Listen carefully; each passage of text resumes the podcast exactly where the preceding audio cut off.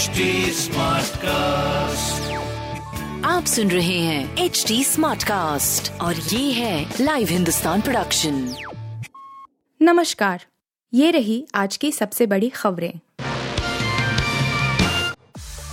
PM Modi आज जाएँगे केदारनाथ बद्रीनाथ धाम।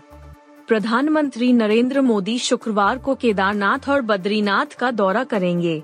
PM Modi यहाँ चल रहे विभिन्न विकास कार्यों का निरीक्षण करने के साथ ही कुछ नई परियोजनाओं का शिलान्यास भी करेंगे। इसके मद्देनजर केदारनाथ, बद्रीनाथ में सुरक्षा व्यवस्था कड़ी करते हुए चप्पे चप्पे पर सुरक्षा कर्मी तैनात कर दिए गए हैं। प्रधानमंत्री के आगमन को लेकर दोनों धामों के तीर्थ पुरोहित और वहाँ मौजूद श्रद्धालु भी उत्साहित है। केदारनाथ और बद्रीनाथ दोनों मंदिरों को कई क्विंटल फूलों से सजाया गया है।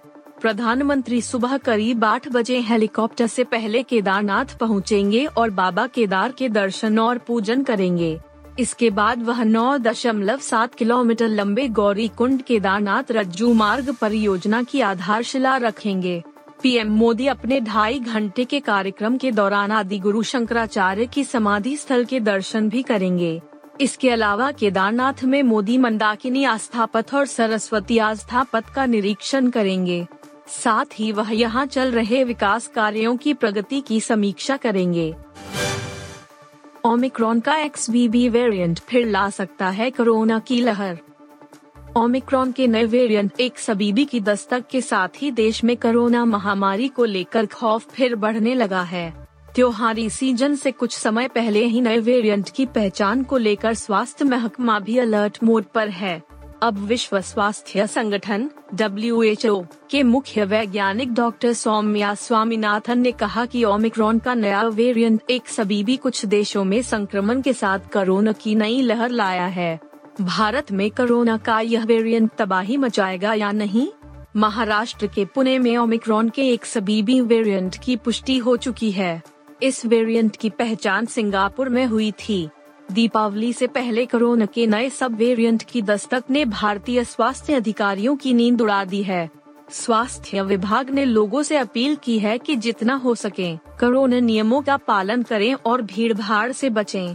डब्ल्यूएचओ के मुख्य वैज्ञानिक डॉक्टर सौम्या स्वामीनाथन ने भी माना है, दुनिया के जिन जिन हिस्सों में यह वेरिएंट पाया गया, वहाँ कोरोना की नई लहर देखी गई।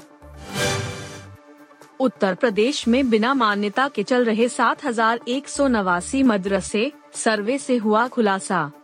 उत्तर प्रदेश मदरसा शिक्षा बोर्ड के अध्यक्ष इफ्तिखार अहमद जावेद ने कहा कि एक राज्य व्यापी सर्वेक्षण में कहा है कि राज्य में बिना मान्यता के सात हज़ार एक सौ नवासी चल रहे हैं। इन मदरसों से 16 लाख से अधिक छात्रों को शिक्षित किया गया है। जावेद ने यह भी कहा कि इन मदरसों में लगभग तीन हज़ार शिक्षक और अन्य कर्मचारी हैं। उत्तर प्रदेश मदरसा शिक्षा बोर्ड के अनुसार, राज्य में लगभग सोलह हज़ार पाँच सौ तेरह मान्यता प्राप्त मदरसे हैं। इनमें से 560 उत्तर प्रदेश सरकार से अनुदान प्राप्त कर रहे हैं। मान्यता प्राप्त मदरसों में 20 लाख से अधिक बच्चे पढ़ाई कर रहे हैं। आपको बता दें कि उत्तर प्रदेश में बिना मान्यता के चल रहे मदरसों की पहचान करने और उनके धन, आय के स्रोत उन्हें चलाने वाले संगठनों और उनके पाठ्यक्रम के बारे में विवरण इकट्ठा करने के लिए 10 सितंबर को सर्वेक्षण शुरू हुआ था। जावेद ने कहा, बिना मान्यता वाले मदरसों की संख्या संख्या बढ़ने की उम्मीद है, क्योंकि जानकारी अभी भी आ रही है। अगले कुछ दिनों तक बहराइच और गोंडा के बाढ़ प्रभावित इलाकों में सर्वेक्षण जारी रहने की उम्मीद है। उन क्षेत्रों के कर्मचारियों ने सर्वेक्षण पूरा करने के लिए कुछ और समय मांगा है। T twenty world cup 2022 super 12 की आखिरी दो टीमों का आज होगा फैसला। टी ट्वेंटी वर्ल्ड कप 2022 के पहले राउंड के आखिरी दो मैच आज खेले जाने हैं। इन दोनों मुकाबलों के ज़रिए फैंस को उन दो आखिरी टीमों का पता चलेगा जो अगले राउंड यानी कि सुपर 12 के लिए क्वालिफाई करेगी। गुरुवार को ग्रुप ए से श्रीलंका और नेदरलैंड्स ने अगले राउंड में प्रवेश कर लिया है। श्रीलंका ने जहाँ पहले ग्रुप में अफ़गानिस्तान, ऑस्ट्रेलिया न्यूजीलैंड और इंग्लैंड के ग्रुप में जगह बनाई है, वहीं नीदरलैंड, भारत, पाकिस्तान, बांग्लादेश और साउथ अफ्रीका वाले दूसरे ग्रुप में पहुँची है। आज 21 अक्टूबर शुक्रवार को पहला मुकाबला वेस्ट इंडीज और आयरलैंड के बीच खेला जाएगा, वहीं दूसरे मैच में स्कॉटलैंड की टीम जिम्बाब्वे से भिड़ेगी। दोनों मुकाबलों में जो टीम जीत दर्ज करेगी वह अगले राउंड में जगह बनाएगी।